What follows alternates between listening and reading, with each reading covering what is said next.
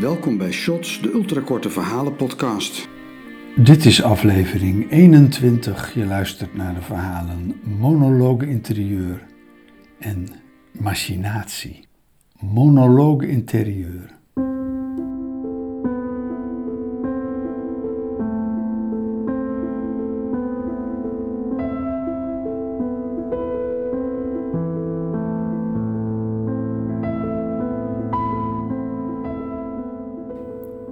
Het bereik van het apparaat is nu zo'n 5 meter, zodat de experimenten binnenshuis kunnen worden uitgevoerd en buiten onopgemerkt blijven, mits de boel niet uit de hand loopt. Bij het eerste probeersel sneuvelde de muur tussen zijn werkkamer en de woonkamer en verdween lukraak een rechthoek van 2 meter hoog en 3,5 meter breed toen hij via de regelknoppen zoiets simpels als een vis trachtte te maken. Afgezien van de verdwenen muur slaagde de opzet en verscheen zwevend op een meter hoogte, pal voor de schotelvormige projector, een vrij primitieve vis, die onmiddellijk na het materialiseren op de grond plofte en naar adem begon te happen. Hij concludeert daaruit dat hij in elk geval beter moet nadenken over hoe met de machine om te gaan. Er staat Macchinazione op de zijkant, dus het moet Italiaans zijn. Hij denkt aan Italiaans design. En dat wekt toch vertrouwen, nietwaar? Het klinkt een beetje als machinatie. Best een mooi woord, maar het ding glanst ook wel erg fraai. Hij komt er ook achter dat de creaties van de machinatie niet per se hoeven te bestaan uit iets nieuws. Hij kan er met hetzelfde gemak iets mee dupliceren of versterken. Het tweede experiment levert hem bijvoorbeeld een extra hand op. En het derde creëert geweldige schokgolven als hij zijn biceps krachtig aanspant. Er komen deuken en scheuren in muren en het plafond. De gebruiksaanwijzing zegt in het geheel niets over het herstellen van de extra hand. Nu zit hij er toch een beetje mee opgezadeld. Het ding komt uit zijn rechterpols en hij kan hem ook gewoon bewegen, al weet hij niet waarvoor. Vrij snel komt hij erachter dat hij nu met 15 vingers in hoger tempo de machinatie kan programmeren.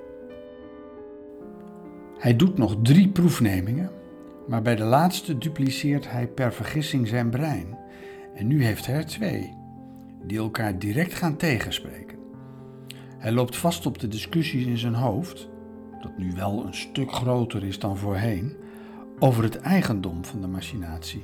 En dat het toch niet zo'n goed idee was om het ding te ontvreemden. En dat het een kwestie van tijd is voor ze hem hier komen halen. Als zijn vriendin niet al eerder gaat klagen, als ze aanstonds thuiskomt. Hij gaat, gebukt onder de alles overheersende monoloog interieur, op zoek naar paracetamol. En veel ook.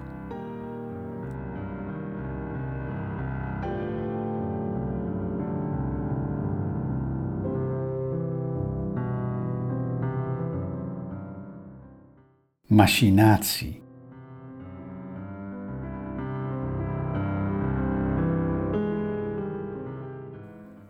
Alles was nu blauw. Dat was verwarrend voor hem.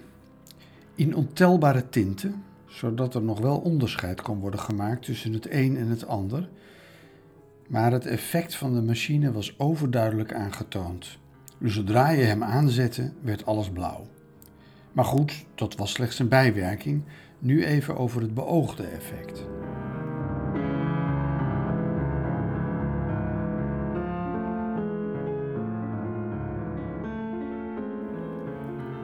Datgene waar hij zoveel moeite voor had gedaan, was in elk geval bereikt.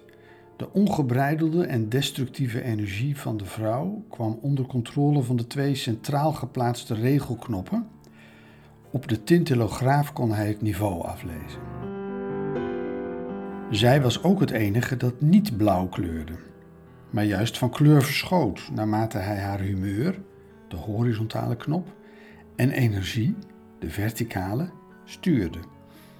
Heel boos en vernielzuchtig was ze vuurrood met een geel zweem. Lieflijk en zacht en welbespraakt neigde ze naar roze en wit. Groen wees op neutraal, zoals dan het een nog het ander. Los van het verstoren van de natuurlijke kleurenorde was de machine in principe geslaagd.